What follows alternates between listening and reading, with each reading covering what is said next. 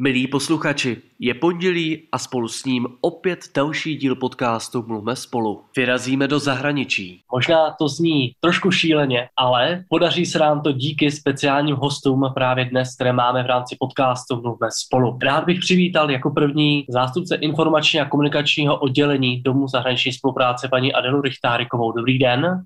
Dobrý den. A také ambasadorku programu Evropský sbor Solidarity Barboru Vrátnou. Dobrý den. Dobrý den, ahoj, zdravím všechny. Báro, právě vy jste jedna z těch, která vyrazila do zahraničí, možná už o něco dříve, a to konkrétně za dobrovolnictvím. A protože dnes bude řeč o Evropském sboru Solidarity, díky kterému vlastně můžou mladí lidé vyrážet do zahraničí, tak eh, právě s vámi začneme. Pojďte nás vlastně někam zavést, ať už do zahraničí, nebo nejprve do vašeho příběhu. Můj příběh se začal psát v Praze na Vysoké škole ekonomické, kterou jsem zrovna končila před uh, dvěmi lety a nevěděla jsem, co dále se svým životem. A řekla jsem si, že někam odjet by rozhodně stálo za to ještě předtím, než nastoupím do toho správného dospěláckého života. A zrovna tahle ta příležitost uh, stát se dobrovolníkem tak tam mi přišla jako parádní uh, věc, co zažít a kudy se vydat. A já jsem tak čistě náhodou na internetu narazila na nabídku jet dělat dobrovolníka do rakouské Montessori školy, která je v Tyrolsku, v krásných Alpách, kousek od Innsbrucku. A takže sen pro mě naprosto, já jsem hrozně ráda s dětmi a hrozně ráda v horách. Takže pro mě to bylo úplně uh, to nejlepší, co jsem mohla najít. Když vy jste našla to nejlepší, co jste mohla najít, co se honí hlavou právě Adéle, která tohle slyší? Protože vy vlastně i v rámci představení tohoto programu, o kterém dnes mluvíme, říkáte, že vlastně mladí lidé se prostřednictvím třeba dobrovolnictví můžou o sobě něco dozvědět. Když se rozhodnou tedy pomáhat ke zlepšení těch komunit eh, nebo světa kolem sebe, tak eh, co si o tom myslíte? Jak to podle vás právě působí na mladé lidi, když se vrhnou do dobrovolnictví a ještě právě v zahraničí? Pro mě strašně pozitivní slyšet eh, tenhle feedback, protože je fajn, když eh, ti lidi natrefí na něco, co, co je láká, na něco, co si chtějí vyzkoušet a plní si sny. Co je trošku zarážející, že se to stává eh, možná omylem možná náhodou, což my se snažíme změnit. By bychom byli rádi, aby o tom bylo co nejvíce vidět a co nejvíce slyšet. A proto právě teďka funguje a běží naše kampaň Evropský dobrovolník, která má tady ty možnosti a příležitosti pro mladé lidi zviditelnit. My se k této kampani dostaneme. Ta si přímo souvisí s tím programem Evropský sbor Solidarity. Tak můžeme si nejprve tento program velmi krátce představit, tedy co je Evropský sbor Solidarity? Evropský sbor Solidarity je vlastně program Evropské unie, který nabízí příležitosti příležitosti a možnosti především pro mladé lidi, ale také neziskové organizace, které s mladými lidmi pracují a díky tomuto programu se mohou zapojit ať už do dobrovolnictví, anebo mohou vytvořit třeba solidární projekt. Je to jednak eh, příležitost pro mladé lidi zapojit se do aktivit, které přispívají ke zlepšení situace ve společnosti, k větší inkluzivitě a zároveň je to také šance získat zkušenosti, které si mohou hodit ať už v osobním životě nebo v pracovním životě, anebo si prostě jen vyzkoušet, co je baví a nebo si splnit sny, vyzkoušet si prostě aktivity, ke kterým se dříve nemohli dostat. Báro, jak to máte vy? Eh, čím jste doplnila tady to vyprávění o tomto programu z vašeho pohledu? Tedy, když se budeme bavit o tom Rakousku, o té vaší zkušenosti, eh, tak co jste tehdy prožívala? Byl to váš splněný sen?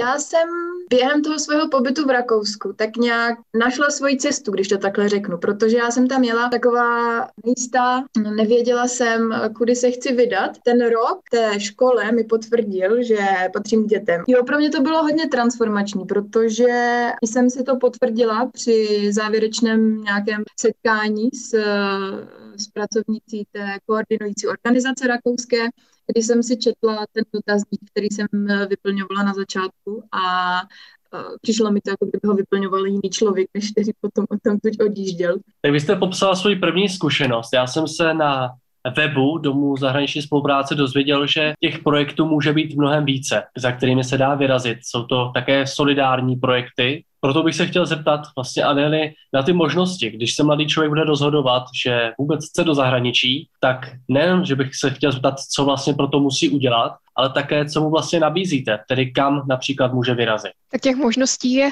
celá řada. Já jenom možná upřesním, že solidární projekty, do kterých se také samozřejmě mladí lidé mohou zapojit, tak ty se konají vlastně na území eh, České republiky. To je spíše aktivita pro ty, kteří nechtějí vyjet, ale naopak mají nápad na to, jak zlepšit cokoliv ve svém prostředí jakýkoliv prostě prospěšný solidární společenský projekt. Ale pokud chtějí vyjet do zahraničí, tak pro ně jsou právě ty dobrovolnické projekty, a těch podmínek, které musí splnit, vlastně příliš není. Je tam zejména teda věková kategorie, věková hranice. Zapojit se můžou už v 17 letech, kde se mohou zaregistrovat. Reálně vyjet potom můžou od 18 a do 30 let. Není tam ani uh, nějaké kritérium znalosti jazyka.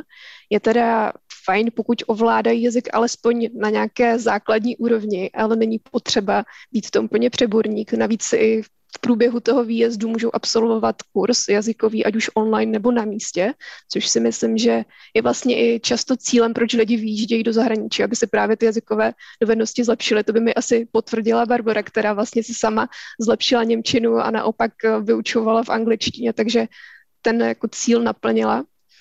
A co je potom potřeba pro to udělat, tak eh, stačí vlastně zaregistrovat se do databáze Evropského sboru Solidarity, kde člověk eh, vyplní své osobní údaje, své představy o tom, eh, čemu by se chtěl věnovat. To je tam potom zviditelněno pro organizace, které sami hledají dobrovolníky a navzájem vlastně tyto informace o sobě vidí a člověk už si může vybírat podle toho, jaké aktuální místa jsou otevřené, o co má zájem a podobně. No a do kterých států můžou dobrovolníci díky vám vyrazit? Jednak jsou to samozřejmě státy Evropské unie, ale na výběr jsou i exotičtější země, například eh, tam máme Azerbajdžán, Gruzii, Turecko, které mimochodem jedno z těch nejoblíbenějších společně s Francií a Německem. Báro, proč vy jste nikdy nevyrazila do Azerbajdžánu? Já jsem se popravdě bála. Já to takhle na sebe prásknu. Můj prvotní záměr byl, že pojedu dobrovolničit někam do nějaké vyloženě takhle exotické země, že pojedu do Afriky eh, stavět školy a kopat vodu a nebo pojedu eh, někam do Jižní Ameriky, ale pak eh, se z těch rozvojových zemí stalo Rakousko. Pojďme si říct, co vám to vlastně dalo, protože já na vás prozradím, že vy pracujete teď pro jednu univerzitu v oblasti komunikace a právě na webových stránkách se vždycky člověk dozví, že ta zkušenost mu dá třeba jednou v životě výhodu na pracovním trhu. Tak se chci zeptat, jestli vám i ta zkušenost třeba ze zahraničí dala v něčem výhodu? Myslím si, že určitě. Hlavně v oblasti takových těch soft skills, jak se tomu říká. Uh, ohledně právě té komunikace a toho jako um, umět ocenit sám sebe, protože uh, při takové zkušenosti člověk opravdu najde své hranice Takové, taková ta každodenní komunikace byla pro mě dost výzva, protože já jsem měla do země, jejíž jazyk jsem vůbec neovládala na začátku. A ještě jet se učit německy do Německa dává smysl naprosto, jenomže jet se učit německy do Rakouska, ještě do Tyrolska, už je fakt výzva, protože tyrolské nářečí uh, občas s Němčinou nemá nic společného, takže ta komunikační výzva byla všude ale nebylo to jenom o té komunikaci, co se mi zlepšila, ale bylo to třeba i o samostatnosti nebo o takovém tom uh, ocenění nebo hledání silných a slabých stránek. Takže si myslím, že teďka umím mnohem lépe říct, co mi jde a co mi nejde. A to je podle mě hodně důležité na tom pracovním trhu. A kromě toho teda um, já ještě pracuji uh, s dětmi, jsem vedoucí v kroužku, na táborech a takže samozřejmě spoustu nových podnětů, zkušeností, uh, aktivit, které, které s nimi můžu dělat, jsem nazbírala v Rakousku.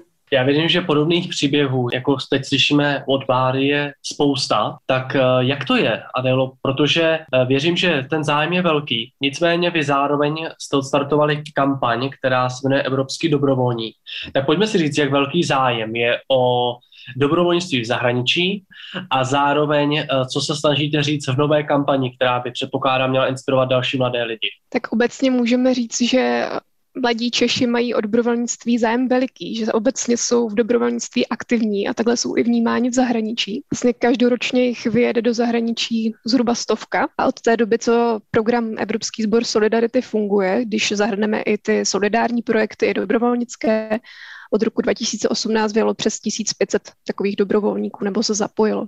Přesto my bychom chtěli, aby to takhle vlastně tento trend pokračoval i nadále, aby se ty informace dostávaly k novým lidem a k novým zájemcům. Proto vlastně jsme vypustili v dubnu kampaň Evropský dobrovolník, která má primárně cílit na skupinu od 18 do 30 let, tedy ať už se jedná o studenty nebo o lidi, kteří právě dokončí školu nebo třeba vůbec nestudují, ani nemají šanci pracovat. Je to příležitost pro kohokoliv v tomhle věku, který, kdo chce vlastně poznat, zkusit něco nového, nebo vůbec nemá jasno, co chce vlastně v budoucnu dělat.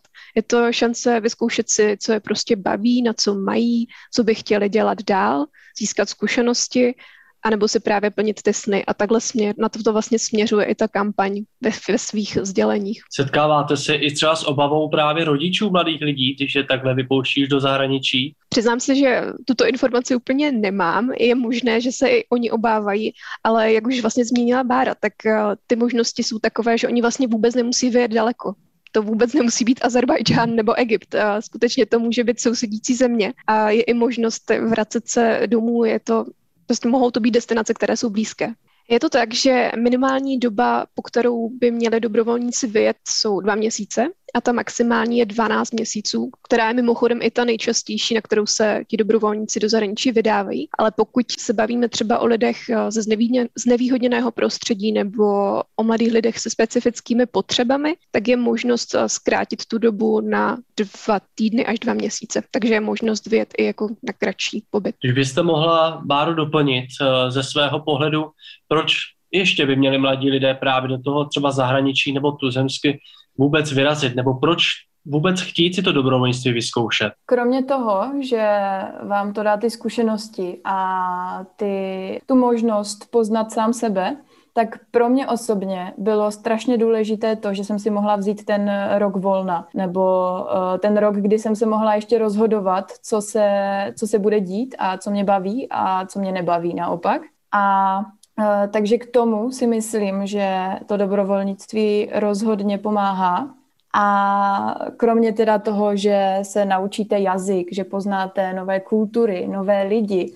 Já jsem třeba s těmi dětmi, se kterými jsem trávila každý den ten rok, tak já jsem si k ním vytvořila takové pouto, že jsem to obrečela, když jsem odjížděla. Já jsem fakt eh, nechtěla.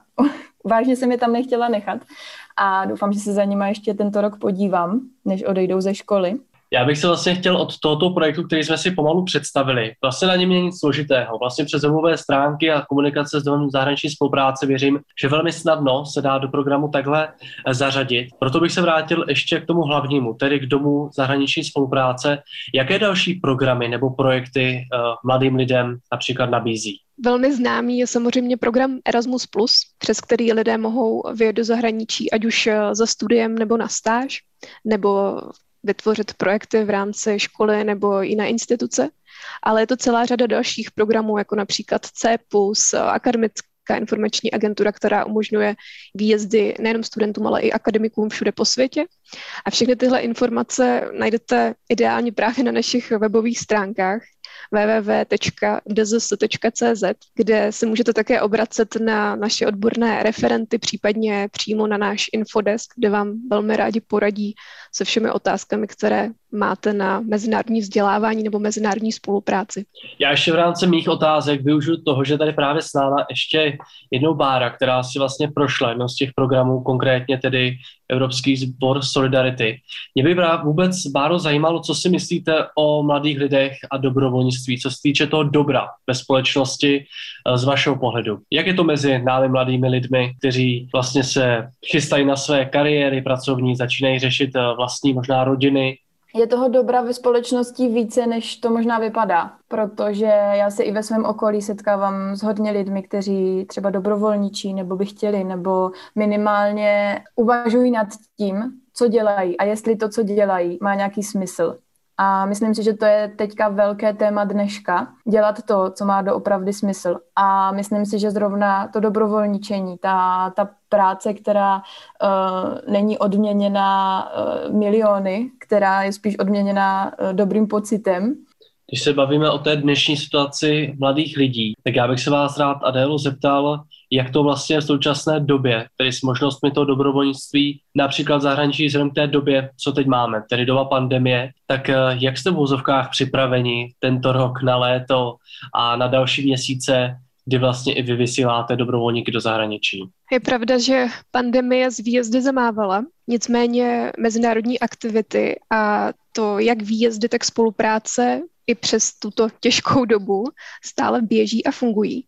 Některé se přesunuly sice do virtuální podoby, což eh, znamená, že člověk se může zapojit ať už z pohodlí domova, anebo vyjet do zahraničí a tam fungovat, eh, zapojovat se, naplňovat tu svoji činnost online. Ale například taková institucionální spolupráce, o to vzrostl enormně zájem a instituce se zapojí právě tímto způsobem, protože dá se fungovat i na dálku a spolupracovat, sdílet své know-how, sdílet uh, své zkušenosti tímto způsobem. Co se týká dobrovolníků jako takových, tak uh, tam je ta situace velmi individuální. Záleží na dané konkrétní zemi a na vysílacích a přijímacích organizacích. Nejde to takhle zobecňovat, že ta možnost není nebo naopak je. Záleží skutečně na konkrétní zemi. Ale obecně platí, že stále tyto věci fungují a běží. No a když se někdo bude chtít konkrétně zapojit do programu Evropský sbor Solidarity, tak jak dopředu je potřeba plánovat takové dobrovolnictví? No tohle je možná otázka spíše na Báru, jak dopředu se na to připravovala, protože eh, pokud jde o samotnou registraci